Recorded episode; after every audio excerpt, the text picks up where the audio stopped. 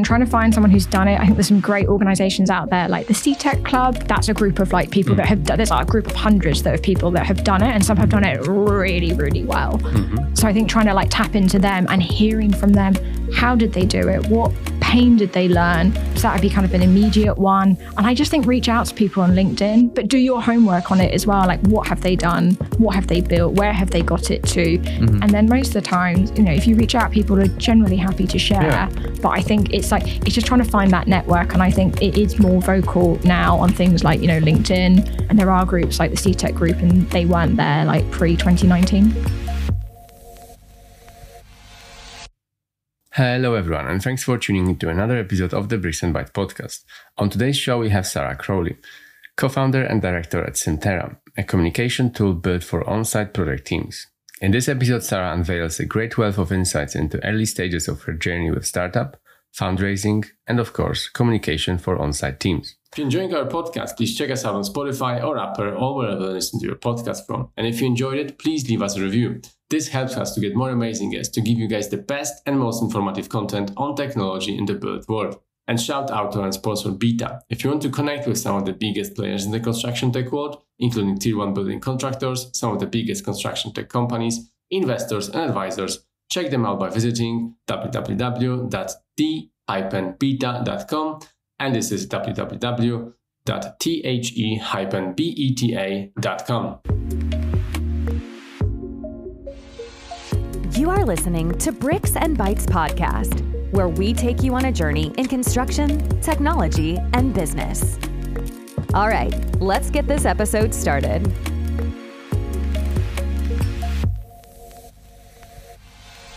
So currently you're the co-founder of SymTerra. Yeah. And before that you worked as a mechanical engineer. Yeah, so I specialized in, um, so I've worked in, so after university, I went into healthcare projects and I stayed there until I left to kind of go into some SymTerra. And I, my last projects were um, refurbing like three intensive care wards, and that was pre COVID. And I've not heard anything since then, so I'm assuming that the refurb was fine. It was it was fine already to begin with, but it was yeah, that was kind of my background is in healthcare reconfigurations and refurbishments. And something obviously pissed you off so much you decided to start SymTerra with your husband. Is that right? I did. So on my last project, the communication was just so chaotic, fragmented, and um, it was just yeah, it was it was just a mess.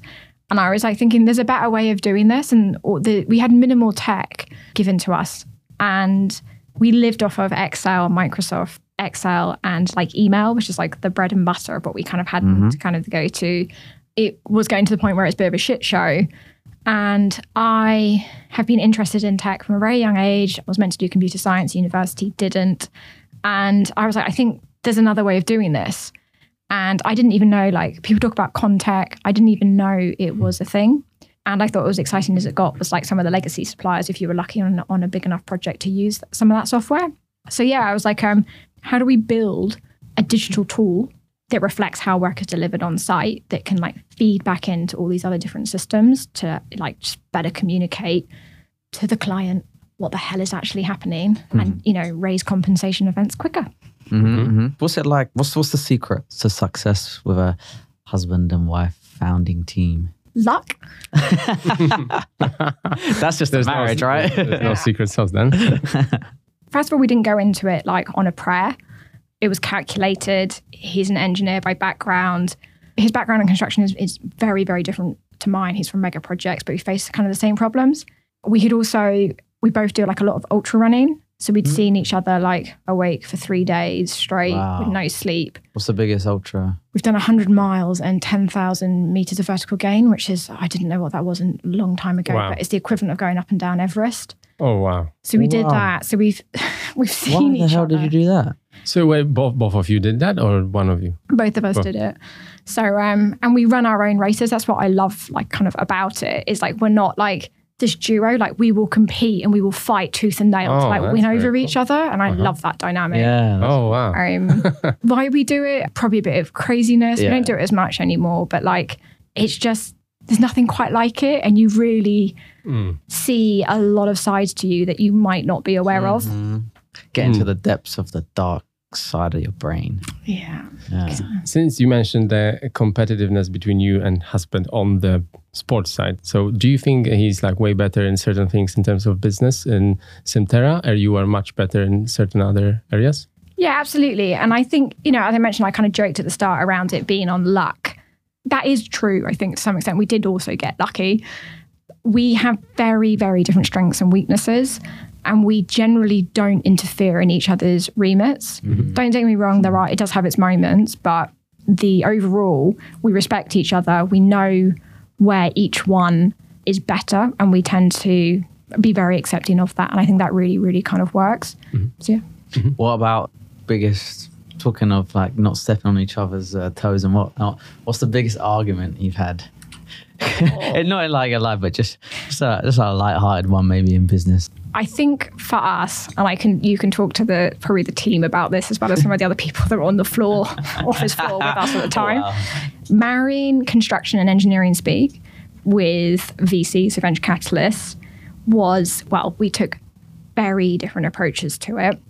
And on one occasion, whilst we were going through trying to secure funding, the we had one particular quite heated debate about a finance model and what should and shouldn't go in it and how that should be presented and sent over to them. Hmm. And everybody on that floor plate heard two very different opinions. okay. Who won? I think I did. Oh, Certainly on that side, I definitely won. There's no right answer in, in in those things, but in the sense of like the way the information is portrayed. But he's definitely, I think, um, come round to like my side of the fence around. It has to be in their terms, and it took us too long to realise that. But I've definitely won out, and he's kind of accepted of that. And but we've both had a very painful journey to get there. His has mm-hmm. been, I would say, and he would openly probably admit his has been longer than mine. Yeah, yeah. yeah. Let's move on to SymTerra a little bit. And so, what does it mean, SymTerra? What's the etymology of the word? What does SymTerra do as well? So the the origin of the word is actually uh, from a copywriter, a friend who went to kind of university and knows John and I very kind of well. It was also just to be clear, like the the business is is Kmore, which is an Irish like term, which means big step, and no one could say it and no one could spell it, so we knew that didn't work. and then SymTerra worked across kind of mold, and most people could kind of say it, and it kind of stuck.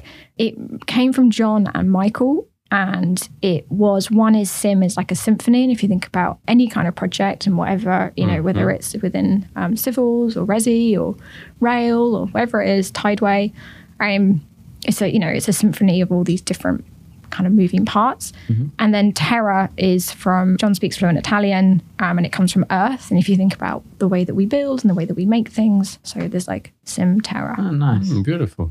Yeah, I agree.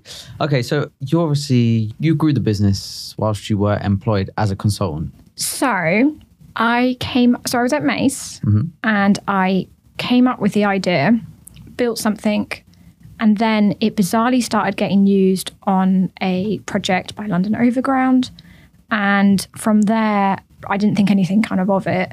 And then as my projects were finishing, we were approached by another kind of client, being like, hey, can we use this? And I was like, wow, yeah, there's something in it. yeah, there's something in it. So I told, I was very clear, like I had a really, really, really good team at Mace and I told them what it was that I wanted to do. They were super supportive. I left on very good terms because I thought I might need to ask for my job back. And I left.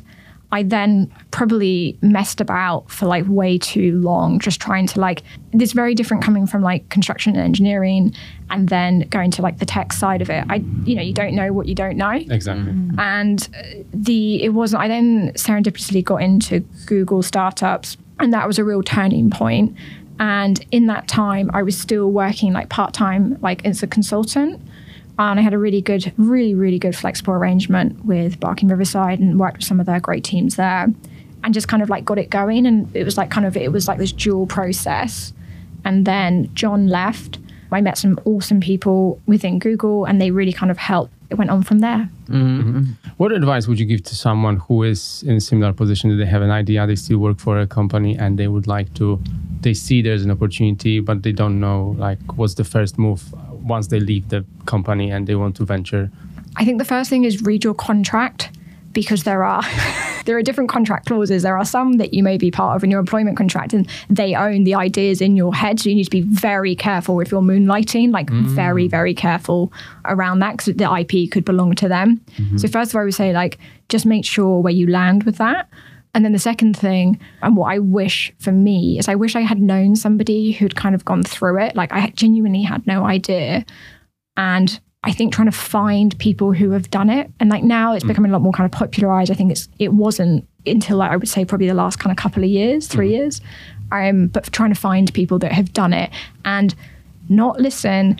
It's very different reading a Medium article, listening to a growth consultant or, or Oh. someone who's never done it but has read about it versus someone who has lived it. So who did you speak to? Like venture capital? Oh God, some- no! I, I didn't even know what I didn't even know what a venture capitalist Oh. was. What for a long time, like, and then and then when I landed in Google and they were all talking about pre-seed Oh. and seed startup, I was just yeah. like, "What is this?" And then Yeah. it was so bad. They put an investment awareness boot camp. Speed awareness. so the um, definitely didn't start there. We got we just got to extract it on the VC side. But do you mean where would I start?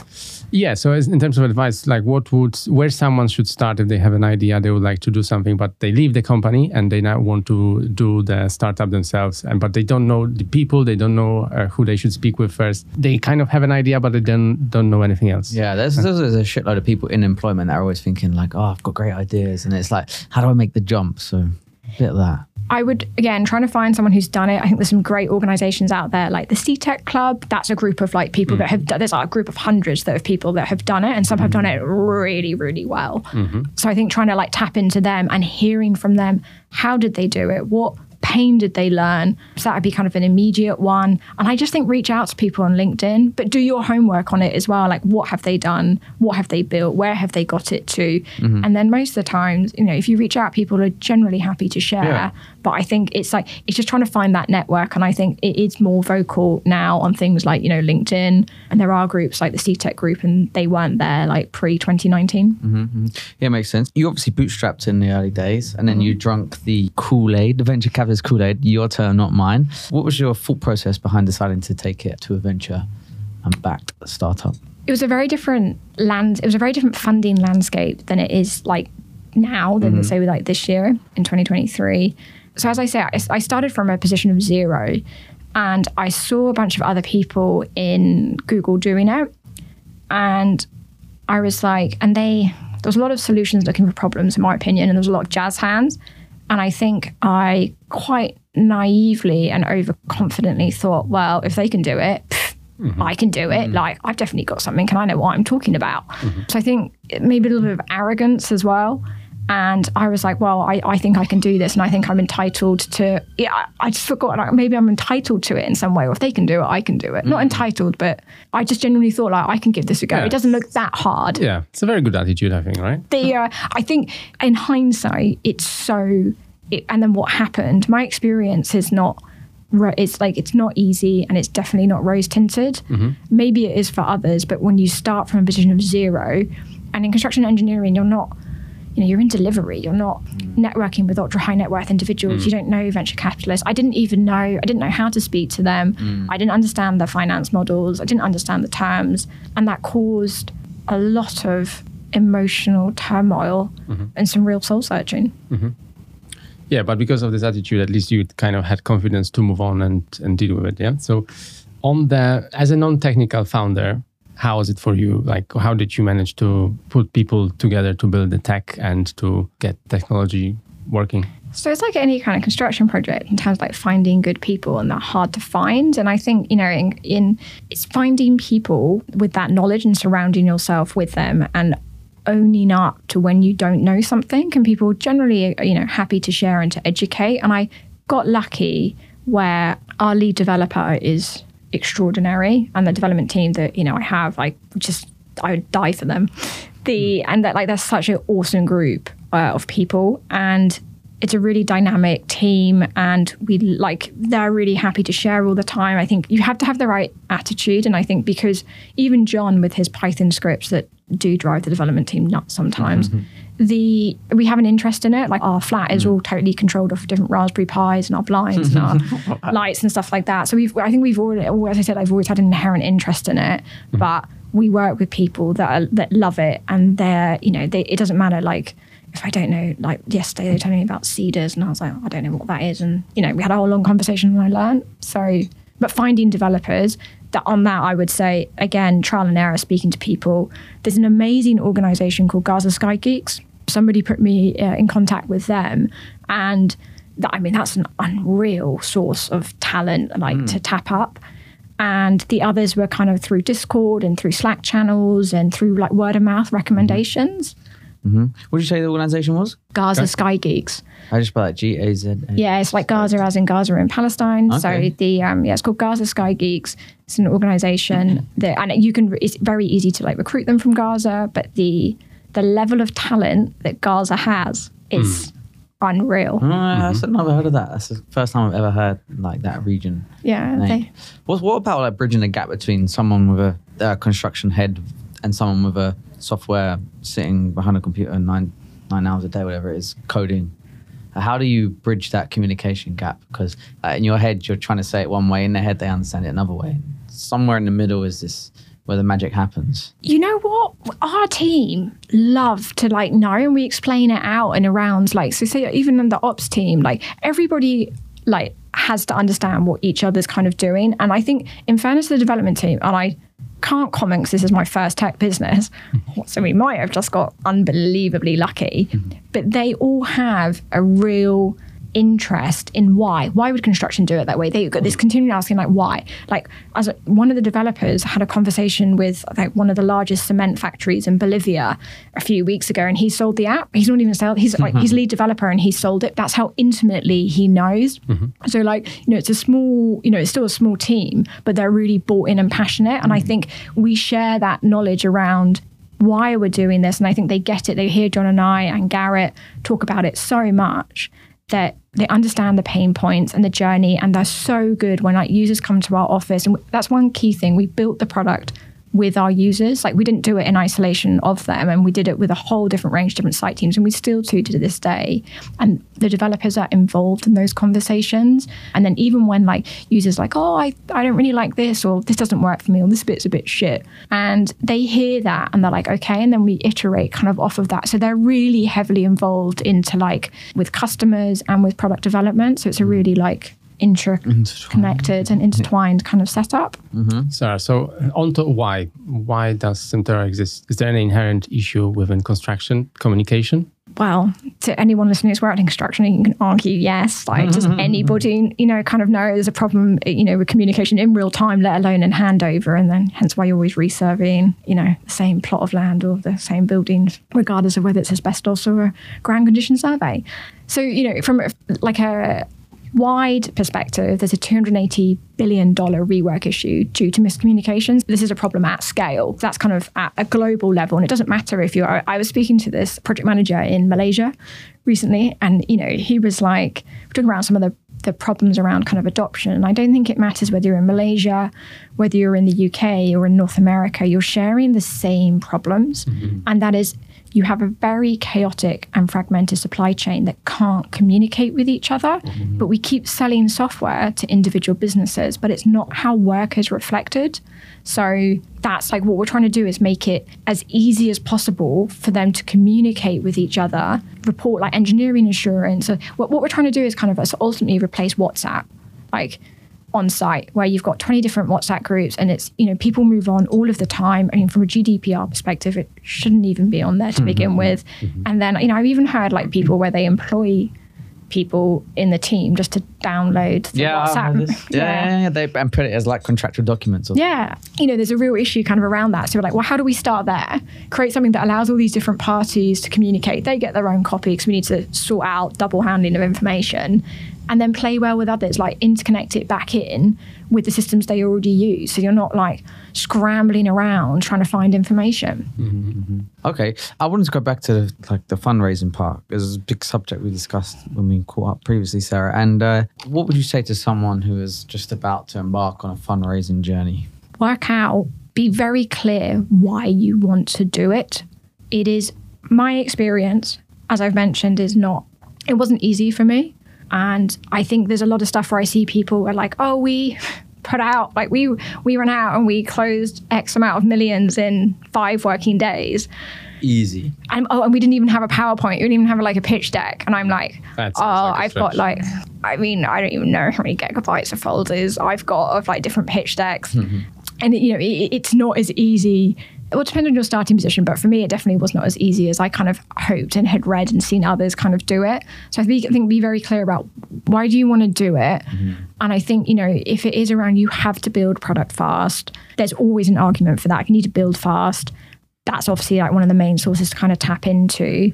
It's not like a, it's not at some magic gravy train mm. that I think, yeah. So I just had to be like really clear. And I, and I don't think there is anything wrong with doing it or bootstrapping it or doing it the consultancy way. Sometimes I think that's possibly the better way to do it in this market. And interestingly, on Monday evening, I heard a VC speak about this for the first time ever when he was like, um, usually VCs hate consultancy because they want it annual recurring revenue. And uh, you only get that through kind of SaaS, so selling subscriptions that renew annually or monthly.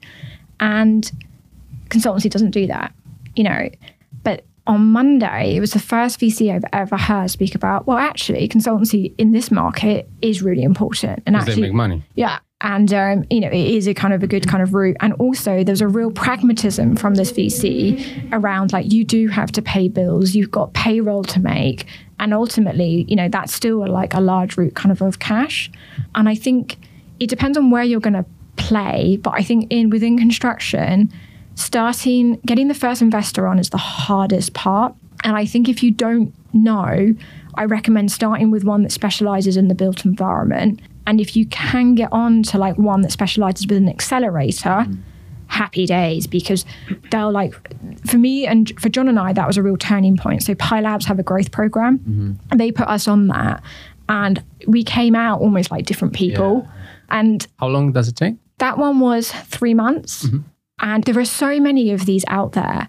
And I think you had to be, again, be very careful. Like I've been, I feel like I've been duped by two that come immediately to mind. Mm-hmm. And, you know, from, again, these are from people from typically from consultants that have never raised money mm. or been a founder or in the founding team. And, uh, or a VC or an investor. So you're like, again, you're like Yeah. learning from it. And, and they make huge money out of it. Yeah. And I think unless it's coming from like a, a very well respected kind of VC that's really done it and seen multiple startups kind of go through go through the journey with founders that are kind of like minded and, and, and people and operators that have really done this before, I would say avoid. That would be kind of a big lesson. Don't waste your time with accelerators. If the people look like that, look for the mm. ones that have done it with venture capitalists that are giving you that knowledge because it, will- it's from source. You hear much more around like, no, you're doing this wrong. This is what you need to do. And sometimes that's the best advice. And a lot of the time, early doors, especially in early conversations with investors, they won't tell you what you're doing wrong. So like the amount of doors that shut in your face, it can be like screaming into the wind. It was to me for a long time. And you know, Pi Labs really helped with that in the sense of like, you're saying the wrong thing. This is kind of what you need to say. And I was hmm. like, ah, okay. Didn't know that. You That's didn't know what useful. you didn't know. Yeah. Yeah. All right. So someone gets money from the investor, and apart from money, what do they get? Like what, what someone should be looking at in investors, uh, like weekly advice, monthly advice, like uh, structured consulting. I don't know. What's the good value to get from investor? It totally varies, and I think it's also in what you want it to be. And I think being clear of that early, like uh, like being clear about that when you start kind of speaking to them and you go through that funding process. For us, it looks like many different things across all of them. Where Pi Labs, I would say, I speak to Hugo probably weekly and kind of WhatsApp messages. It's very informal. Nemetschek, who are big, they're one of Autodesk's kind of main competitors they're a really awesome team and we speak to them sometimes a lot more kind of like practical stuff around like oh we need this help with this integration. Can you help? And then Samaipata who are our lead investor they're really good kind of like for general advice and around different aspects and kind of like go to markets in other in other areas. Um so it, it really varies and you know it depends as well like what you want and how hands on or hands off you want to be. So for us like we never we didn't want people in every day but what we definitely wanted is like when you need to ring somebody to be like, hey, I need some advice or, or just to bounce something off, mm-hmm. you can. Mm-hmm. Cool. Okay, a little bit of like uh, skipping some topics or a bit, a bit off topic.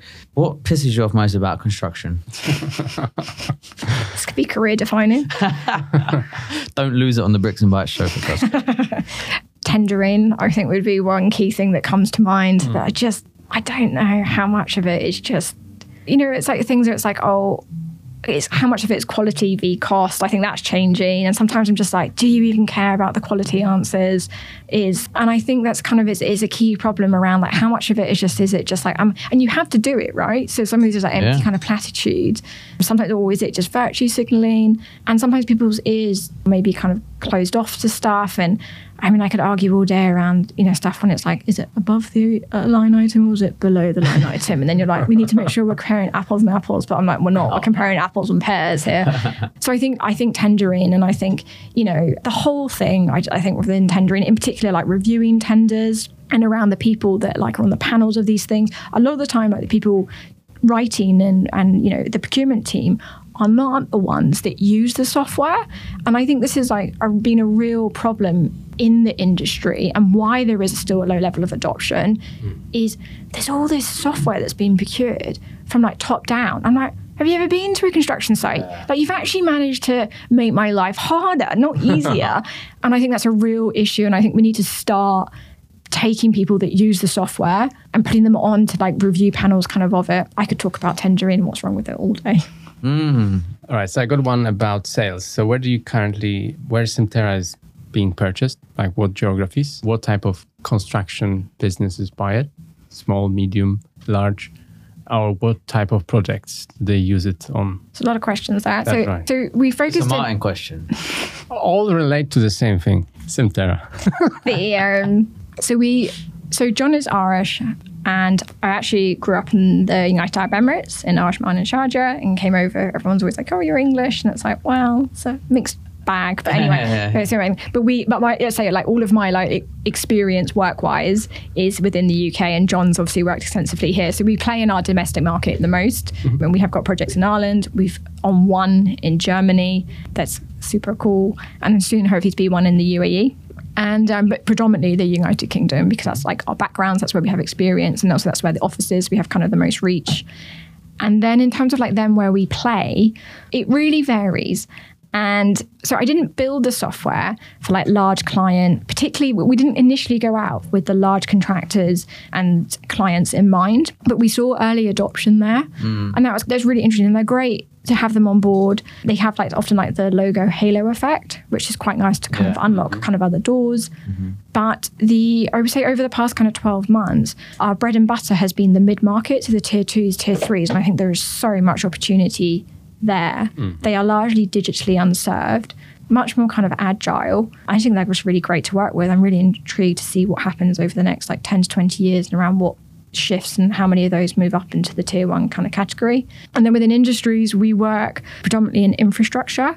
And I just think that's further ahead. We do have some residential projects, but I feel like that is still kind of even things like with the Building Safety Act, and which I know we, everyone's heard to death about, it's still got further to go in residential than it has in infrastructure. So mm. I oh, think, yeah. Residential is like decades behind, not decades, but a long way behind the rest of the industry when it comes, especially small scale resi, which we work on.